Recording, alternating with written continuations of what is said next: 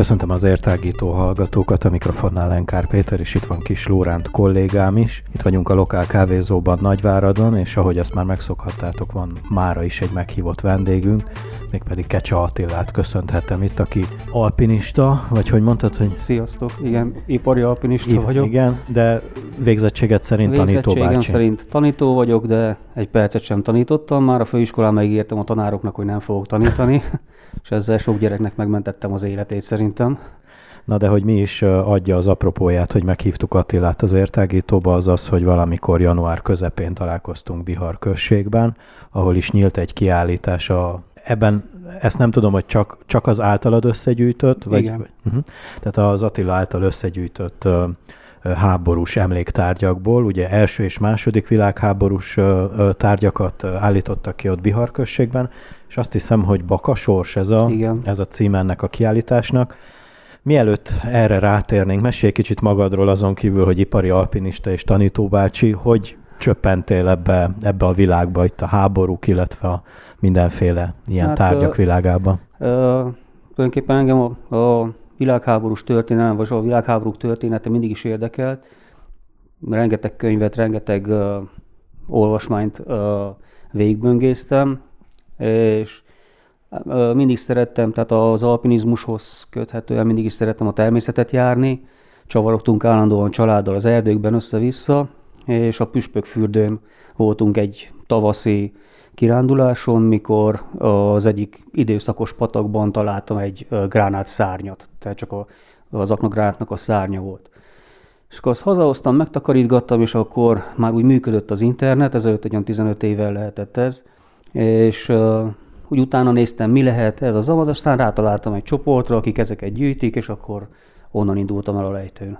De, de, akkor, de akkor te már tisztában voltál azzal, hogy mit találtál? Akkor tisztában voltam, természetesen hát a háborús filmekből, könyvekből, innen-onnan lehetett le, ö, ilyesmiről ö, mindenféle információt beszerezni. Ö, azzal nem voltam tisztában, hogy milyen típus. Aztán derült ki abból a csoportból, a levelezések során, hogy egy orosz 120 mm-es aknagránát szárnya volt. Ez ki is van állítva Biharon. Akkor, ha jól értjük, akkor téged igazából a történelmen belül is igazából ez a 20. század eleje fogott meg leginkább, tehát mondjuk ugye a modern hadviselés volt az, ami megragadta így a, a hát mondjam azt a fantáziádat? Vagy lelkesedésedet? Ö, igen, ö, befolyásolt szerintem az is, hogy nekem nagyszüleim ö, mind voltak a háborúban, és aztán ö, sajnos korán eltávoztak egy kisgyerek fejjel. Emlékszem néha-néha egy-egy sztorira, egy-egy történetre, amit elmeséltek, és szerintem ez is befolyásolt a, a, ebben a dologban, hogy én elkezdtem ezt a gyűjtést. Hogyan képzeljük ezt el? Tehát tele van pakolva az egész házad otthon mondjuk háborús relikviákkal, Igen. emlékekkel, tárgyakkal. Hogyan fér meg család mellett, meg egyéb dolgok mellett ez az egész? Na hát ezt kezdem az, az elején. Tehát nekünk van egy egyesületünk, 15 éve működik a Tanoda Egyesület, és ennek két fő profilja van. Az egyik a népművészeti része, néprajzi, része, amit a feleségem Kecse Gabriella visz, különböző gyerekprogramok szervezése, rajzversenyek, gyermekvetélkedők, táborok, és a másik pedig a hadtörténeti része, amit én szoktam csinálni, ez a kiállítás, hadszintérkutatás, különböző túrák szervezése, és így kiegészítjük egymást. Neki is van része ebben, sőt a a háborús relikviákból, amikor találok egy-egy ilyen szépen faragott hüvelyvázát, vagy valami ilyesmi emléktárgyat, akkor az, az neki is nagyon tetszik, tehát a feleségemnek, úgyhogy nincsenek ebből problémák. Kerülgetjük otthon a dolgokat, de hát ez van. A Biharon kiállított emléktárgyaknak csak a töredéke az, ami a gyűjteményedet képezi, ugye? Jól tudom Körülbelül ezt? egy harmada. A többi, vagy, vagy mennyire állandó ez a kiállítás? Mert ha jól tudom, ez most Biharon, ez most hosszú távú, igen, de, hosszú hogy, de hogy ez a kiállítás, ez már volt több Bihar megyei településen Igen, is. igen, voltunk uh, uh, Erdélyi körúton is a Hadtörténeti Intézet, Budapesti Hadtörténeti Intézettel közösen egy kiállítás van, illetve a Nemzeti Múzeummal is, Budapesti Nemzeti Múzeummal is volt ugyanilyen ö, túránk. Csíkszereda, Székelyudvarhely, Kézdivásárhely, ö, Szalonta, Sepsiszentgyörgy, Gyergyószent Miklós, ezeken a városokon volt kiállítás. Kanyarodjunk még vissza ott a püspökfürdői gránátszárnyhoz, hogy utána hogy kezdődött, vagy hogy folytatódott inkább ez a történet, tehát hogy bekerültél mondjuk egy csoportba, amit uh, ugye említetted, hogy megtaláltál az interneten, utána direkt már kerested ezeket a tárgyakat? Persze, persze. Tehát ö, ott különböző tapasztalatokat osztottak meg azok, akik már régebben foglalkoztak ilyesmivel, és természetesen engem is elkapott a hív, vásároltam fémkeresőt, teljesen legálisan, engedéllyel, és a hadszintereket kezdtem el kutatni. Püspökfürdőn nagyon sok tárgyat találtam, a Váradhegy alján, Lesi erdőben, itt Várad körül nagyon sok minden volt. Mindenképpen itt a környékre koncentráltál, vagy, vagy azért elengedted Bihar megyét, vagy akár az országot is? Többnyire a Nagyvárad környéki harcokra koncentráltam, ami a második világháborút illeti. Az első világháborús harcok azok inkább a Kárpátokban folytak, és oda szoktam feljárni, évente háromszor, négyszer, ötször, ahogy tudok. Vannak nagyon jó barátaim, Kézdivásárhelyen kialakult egy nagyon jó baráti társaság, velük szoktam felmenni ott környékre, de nekem Szucsábában is vannak barátaim, akikkel megbeszéljük, hogy na itt és itt találkozunk, és megyünk fel a hegyre, vagy Kolozsváron, Temesvár, mindenfele. Mondtad, hogy engedélyekhez is kötött ez, hogy az ember ezzel foglalkozzon. Ez mondjuk azt is jelenti, tegyük fel, hogy találsz valami éles lőszert, egy gránátot, egy, nem tudom, akár egy bombát, ami ugye még működőképes lehet. Ilyenkor mi a teendő, vagy ezt hatóságilag akkor be kell vizsgáltatni? Tehát ö, ezeket ö, tulajdonképpen mozgatni sem szabad. Attól a pillanattól kezdve, hogy én kiásom, vagy megásom, és látom, hogy micsoda már hozzá se nyúlhatok, értesíteni kell mindenképpen a 112-t. Hál' Istennek az utóbbi években én ilyesmire nem futottam bele. Vagy akkor a másik csavar a kérdésben, hogy bármit megtarthatsz, amit találsz, mondjuk? Ö, nem. Uh-huh. Ö, vannak, van egy olyan törvény, hogy ö, a száz évnél régebbi, úgymond nemzeti érdekű tárgyakat, vagy olyan objekt patrimoniál, ezt nem tudom, hogy lehet lefordítani magyarul pontosan, ezeket le kéne adni. Viszont ö, találtam elég sűrűn ilyen 1800 körüli krajcárokat, részkrajcárokat, és akkor azt mondták, hogy ez nem érdekli őket, azt nem, nem is kell bevinni, semmi értelme. Mondjuk ilyeneket sem találtam soha, amit nekem le kellett volna adni, hadszintereken nem annyira alakul ki. Én úgy random nem mentem ki soha mezőre, vagy ide-oda a kertekbe össze-vissza, nem mentem, az nem annyira érdekel. De akkor tegyük fel konkrét példa, mondjuk találsz elásva, tehát megmaradva mondjuk egy puskát, vagy egy, egy géppisztolyt, vagy bármilyen jellegű ilyen fegyvert, azt is mondjuk megtarthatod? Nem, mindenképpen nem, le, kell jelenteni, le kell jelenteni. Le kell jelenteni. Akármit, egy zárszerkezetet, egy csődarabot, mindent le kell jelenteni. Nekem nincs is ilyen a gyűjtemény, nem is, nem is hajtok ilyesmire. Na de akkor mi képezik a gyűjteményedet? Egy kicsit úgy írt körül. Felszerelési tárgyak, kitüntetések, hadszintereken talált például több tíz méter, száz éves szöges drótot is összeszedek. Tehát van még otthon is három tekercs szöges drótom, amit akármilyen kiállításba vagy bárhova el lehet vinni. Sisakok, szuronyok, kardok, lőszeres ládák, ilyesmi. A Biharon látott kiállításon van több kép is. Azokat hogy sikerült, vagy azok, azok mennyire kapcsolódnak a te uh, munkádhoz? Fény, fényképek? Igen. Vagy, hát azok katonai fényképek, azokat úgy gyűjtöttük össze például, uh, ott van kiállítva, ha jól emlékszem, hogy 7-8 darab, ami pont a kiállítás megnyitó előtt jött Biharról valakitől. És akkor azokat úgy megvásárolgatom, és megy a kiállítás, vagy, vagy megy a gyűjteménybe. Költséges ez a tevékenység? Hát sajnos igen, mert uh, egyre inkább megy fel ennek is az ára, minden tárgynak. Tehát amit évekkel ezelőtt meg lehetett volna venni, mondjuk mit én 50-60 leér, most már 150-200 leér adják. Uh-huh.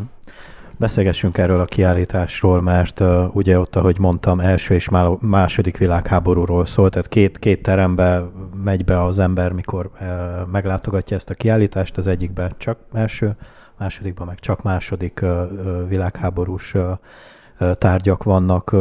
Mesélj ezekről, hogy sikerült ezeket összegyűjtögesd, illetve hogy mondjuk hány százaléka az, amit te találtál, és mennyi az, amit mondjuk cseréltél, vagy vettél másoktól?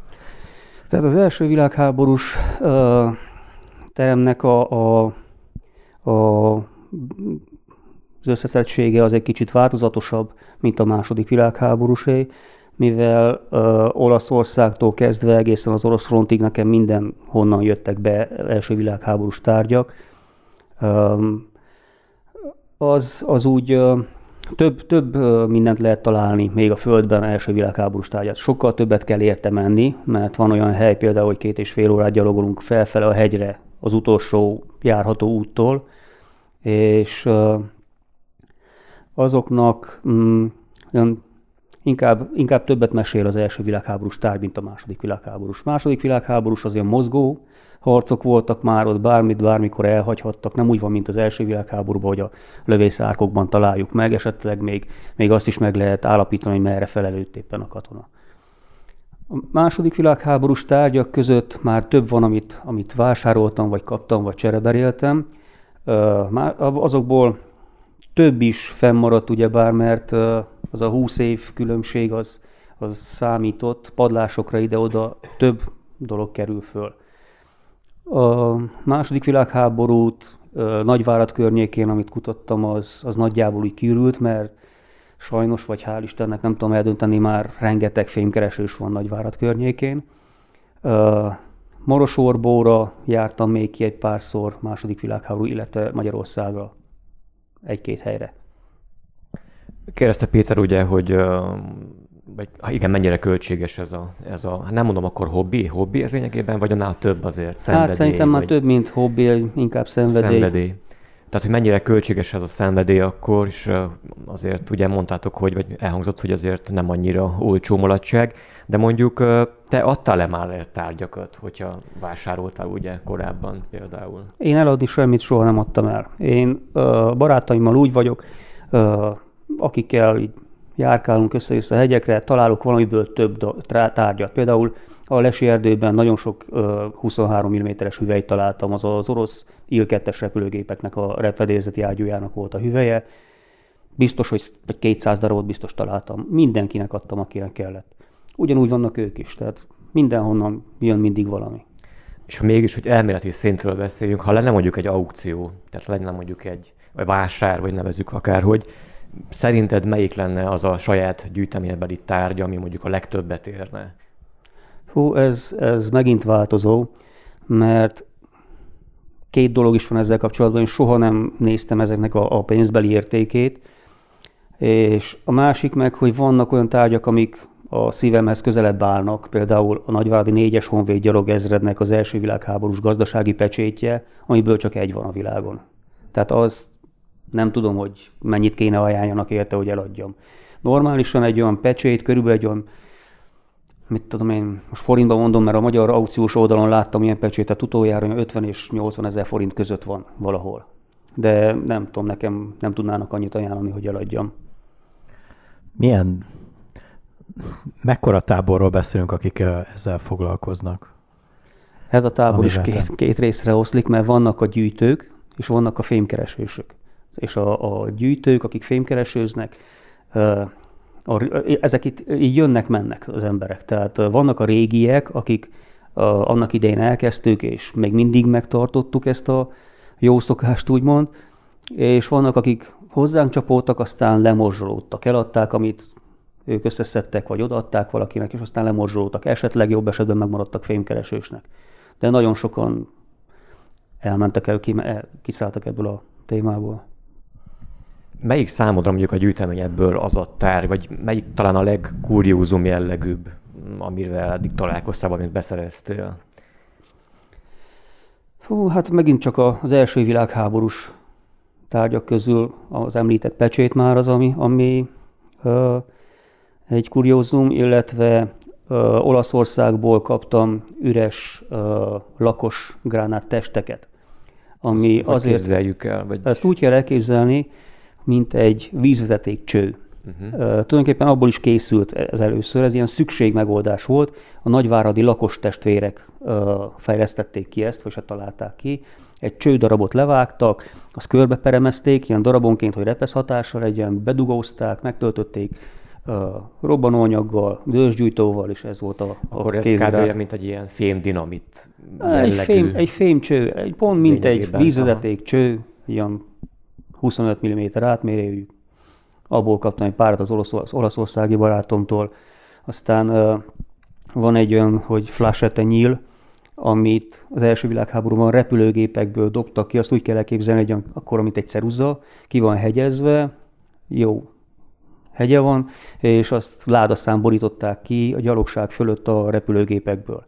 És az olyan súlya van, hogy esetenkék még a sisakon is átment. Ú, az elég durván hangzik azért.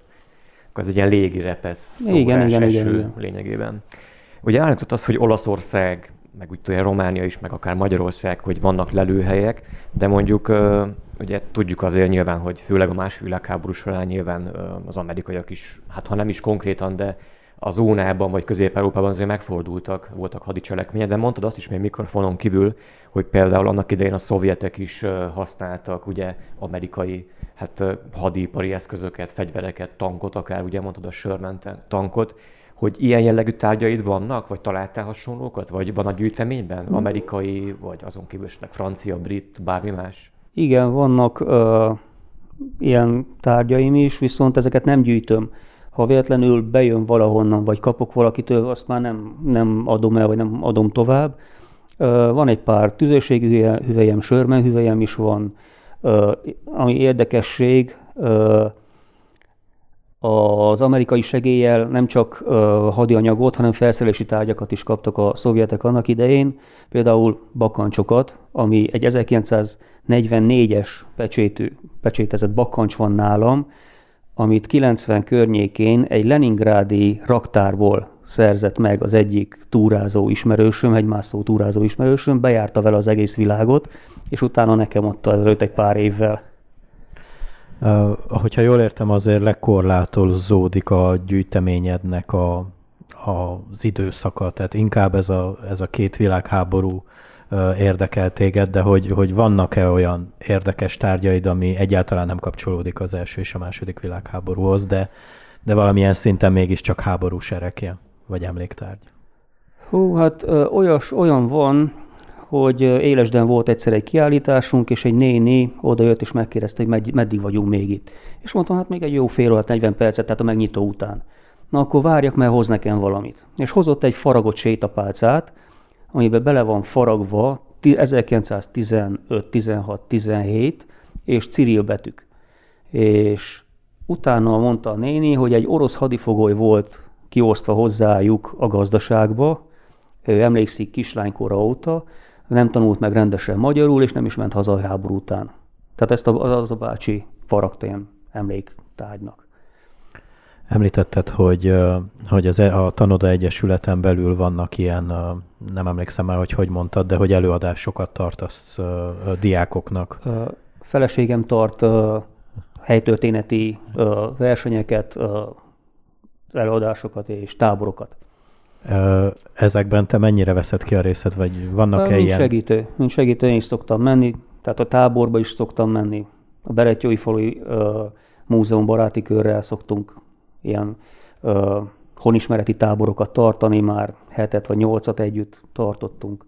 A kiállításon kívül van-e még olyan programotok, ami ilyen állandó jellegű, amit minden évben megszerveztek?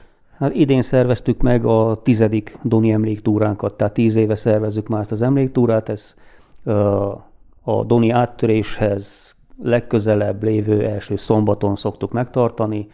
Fogtunk már ki esőt, havat, jeget, a Püspökfürdőn felmegyünk a második világháborús állásokhoz, és akkor ott röviden beszélgetünk, hogy ez mi lehetett. A gránátos állásban mutatom a lövészárkokat, elmondom, hogy mik lehettek.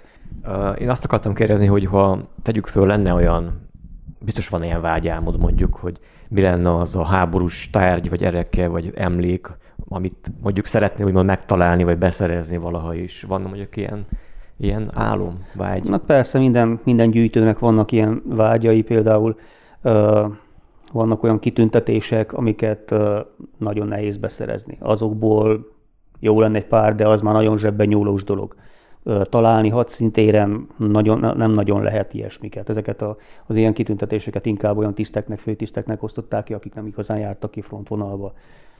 Akkor vannak különböző sisakok, olyan ritkább sisakok, amiket még szeretnék beszerezni, de ezeknek is már úgy felment az ára, hogy nem... Mert azért is kérdezem egyébként ezt így, mert ugye azt sok vagy számtalan hát háborús filmben, főleg ugye második világháborús filmben láttuk, főként amerikai filmekben, hogy mondjuk a hadszintén az amerikai vagy a szövetséges katonák mindig azért hát úgymond küzdöttek időzélesen, hogy egy Lugert beszerezzenek, és mondjuk hazavigyék magukkal háborús hát erekjeként, hogy neked mondjuk egy Luger az úgy bejönne, vagy? Bejönne természetesen, ez nem, nem is kérdés, csak az, hogy nekem egy olyan legyen a gyűjteményben legálisan, az nálunk nagyon-nagyon járhatatlan az út. Magyarországon sokkal lazábbak ezek a törvények, hatástalanított papírra, hatástalanított fegyvert, hatósági hatástalanítással lehet venni, lehet tartani. Nálunk az sem nagyon lehet. Mármint, bocsánat, a Luger, aki mondjuk nem tudja esetleg a hallgatók közül, Luger az a hát német gyártmányú, ugye, kézi fegyver, pisztoly, ugye lényegében igenis ilyen kuriózumnak számíthat ott akár már a második világháború során is, és ennek láttuk ugye akár több filmben is azt a részét, hogy akkor a katonák mindenre vadáztak, amikor ugye a csaták után kutatták fel a terepet lényegében. Mi lenne mégis szükséges ahhoz, hogy mondjuk Romániában ilyen jellegű, hát nem mondom akkor csak lőfegyvereket, de hogy tehát ennek van valami kis kapuja, vagy ezt meg lehet akkor oldani? Hát nem tudom, nem is nagyon akartam feszegetni ezt a témát. Az elsődleges dolog az kéne legyen, hogy változzanak a törvények. Uh-huh, uh-huh. Tehát uh, uh, én tudok konkrét példát, hogy uh, 25 évet ledolgozott rendőrségnél az ember, uh, légpuskája miatt meghurcolták, le kellett adja. És ugyanez a helyzet mondjuk a hát szúró vagy vágó fegyverekkel Nem, is? nem, azt hál' Istennek azt lehet tartani. Annyi az egész, hogyha viszem valahova, be kell legyen csomagolva, nem lehet látható helyen, nem lehet rohangálni vele. Uh-huh. Szintén mikrofonon kívül még a felvétel előtt mesélted, hogy vársz egy csomagot. Ennek van egy kis története, ugyanis hát ha már háborúkról beszélünk, ugye most is muszáj belekeverni a, a jelenleg is zajló háborút. Ennek következtében veszett el a csomagod? Vagy? Hát remélhetőleg nem veszett el.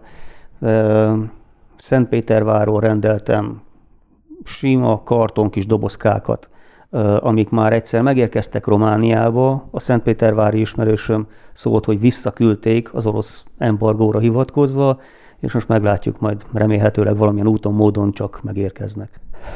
Sajnálatos módon most tényleg ez a, ez a háborús helyzet, ez, ez más szemszögből mutatja be a háborúkat, mint ahogy én szoktam, vagy igyekszem bemutatni. A menekült áradat és a kialakult helyzet, a gazdasági helyzet is. Valószínűleg tartom, hogy az első-második világháború idején is valami hasonló játszhat, játszódhatott le.